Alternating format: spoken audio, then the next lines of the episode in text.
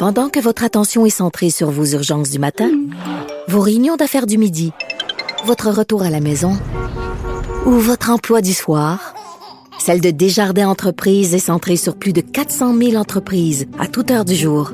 Grâce à notre connaissance des secteurs d'activité et à notre accompagnement spécialisé, nous aidons les entrepreneurs à relever chaque défi pour qu'ils puissent rester centrés sur ce qui compte, le développement de leur entreprise.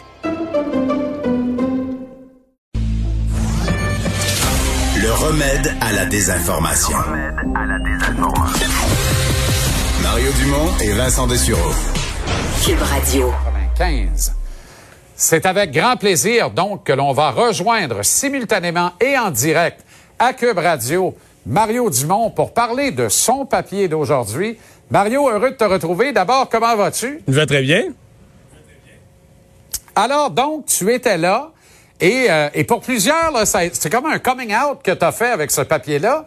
Il y a des gens qui ne s'imaginent pas ou qui, ne s'imaginaient pas que tu étais des forces du oui lors du référendum de 1995. Alors, tu étais au cœur de l'action, au cœur de l'énigme, et à, à, rebours avec la réflexion, toi, tu fais le calcul mathématique de dire, ça s'est perdu à Québec, le référendum, et on leur a enlevé les Nordiques cinq mois plus tôt.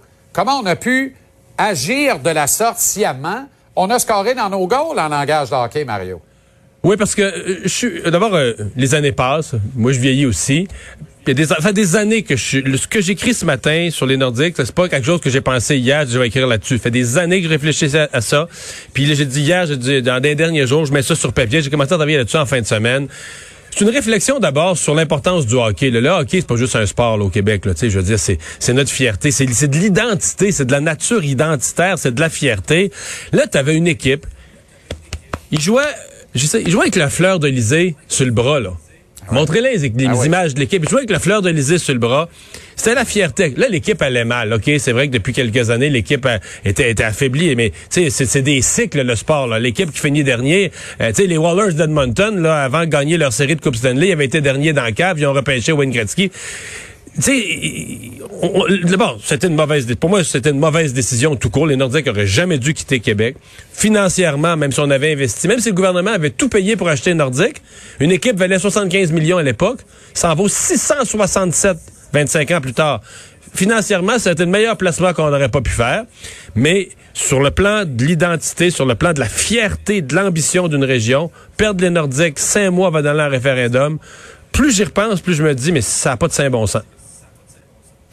Ça a fait mal en Beauce, notamment, où le pourcentage de vote en faveur du oui était sous la barre des 50% Je pense autour de 44-45. Il y avait le fameux quota du lait pour la Beauce à cette époque. À Québec, c'est quand même 55% en faveur du oui, Mario, alors que dans l'Outaouais, où il y a une panoplie de fonctionnaires qui, eux, ont eu peur, et on peut les comprendre jusqu'à un certain point, de perdre leur job. Là, c'est 27% seulement. C'est moins de 30 000 votes en faveur du oui contre plus de 150 000 en faveur du non. Est-ce que ça s'est pas plutôt perdu en Outaouais? Je te suggère ça comme ça. Non, parce qu'en Outaouais, on savait qu'il y avait, il y avait un intérêt pour les gens de l'Outaouais à voter non. Un intérêt. Et c'était leur travail, qui était pour beaucoup de monde, c'est leur travail ou le travail de leur conjoint ou de leur beau-frère qui était à Ottawa. Alors que Québec, c'était l'inverse. Québec aurait dû voter oui plus que la moyenne québécoise. Je veux dire, ça voulait dire pour Québec, tu deviens capitale d'un pays plutôt que d'une province. C'est des gains, c'était des gains. Donc pour l'économie de Québec, ça aurait été avantageux. Non, moi je, je suis convaincu que la perte des Nordiques. Bon, il y, avait d'autres erreurs qui ont été faites de promettre des privilèges aux fonctionnaires d'Outaouais, ça inquiétait aussi les fonctionnaires de Québec. Mais la perte des Nordiques, euh, c'est une déprime pour la région de Québec, c'est une douche d'eau froide de sa région de Québec, et euh, il laisse une trace. Je te dire d'autres choses, je sais. Un pays, là, je sais que pour des intellectuels, puis des snobs, tout ça, un pays, c'est une constitution, puis des documents, puis des affaires officielles, puis un siège à l'ONU. Moi, dans ma tête, un pays, c'est d'abord un peuple. Hein? C'est un peuple, un peuple avec sa fierté et tout ça. Et il y a eu du snobisme. Autour du départ des Nordiques, il y a des gens qui ont snobé le hockey. quand le maire Lallier a dit, ah ben là, le monde, ils payera plus de billets pour aller au hockey, ils iront à l'opéra. J'ai rien contre ça, l'opéra, j'y vais, moi. Moi, je vais, je vais au hockey et à l'opéra, puis je vais au football, puis je vais à l'orchestre symphonique. J'ai pas, j'aime tout ça. Mais le snobisme, ça, c'est terrible, mon cher ami. Ça, là, de snobber le sport, de pas réaliser que, comment une population est fière de son équipe, est attachée. Hey, va enlever les Packers à Green Bay. Après ça, la semaine d'après, comme politicien, va dire à cette population-là que tu leur fais, tu leur veux leur faire voir ceci, cela. Ils vont être révoltés. Ah c'est profond, la fierté de son équipe et tout ça. Et ça, ça a été, ça a été mal compris, ça a été snobé. oublions le référendum. Tu sais que le PQ, le PQ n'a plus jamais rien gagné à Québec. Plus jamais. Ben non, effectivement. Puis on voit les effets néfastes que ça a même, ça s'est répercuté jusqu'à Montréal, Mario, parce que le Canadien ne s'en est jamais vraiment remis du départ jamais des Nordiques. Bon. Et là, et là, je fais un lien Évidemment, on le voit plus que jamais en ces temps de pandémie. Le jeu de la conspiration est un jeu dangereux lorsqu'il est question de la société. Mais ça demeure un jeu quand on conspirationne un peu avec le monde du sport. Qu'est-ce que tu penses de ma thèse, moi?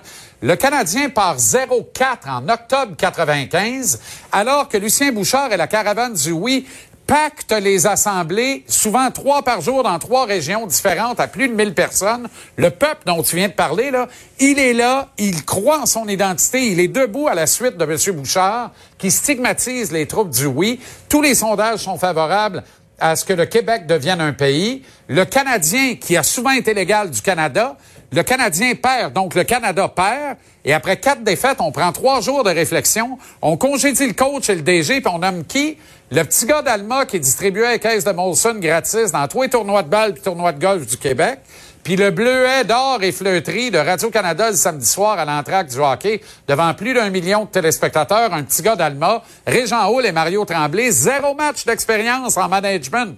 C'est quoi cette histoire-là? Moi, là, à la réflexion, 25 ans plus tard, je me dis, ça prenait un coup de barre. Mario a gagné cinq matchs de suite avant le référendum, le dernier, le 28 octobre. Il a sauvé le Canadien, mais peut-être un peu le Canada aussi. Je sais pas. Ça me secoue, là. Mais non, je comprends.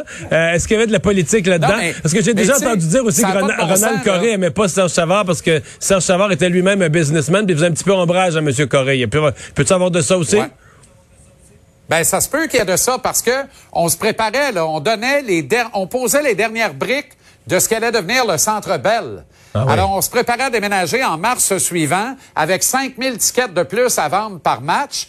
Et tout le monde sait que Serge Savard dissimulait à peine ses ambitions envers la présidence du Canadien. Alors, hmm. peut-être qu'il y a beaucoup de ça aussi. Donc, trip d'ego de Ronald Coré qui tasse Savard, puis ensuite trip d'ego de Mario Tremblay qui tasse Patrick Roy, puis on pédale dans la boîte depuis 25 ans.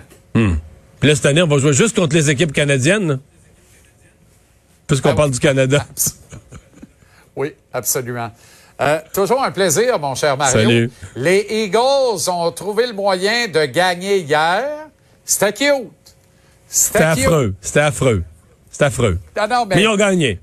ils ont gagné sur un beau jeu. Au moins, le, dernier jeu qui a marqué les points gagnants était magnifique. Ça sauve la soirée.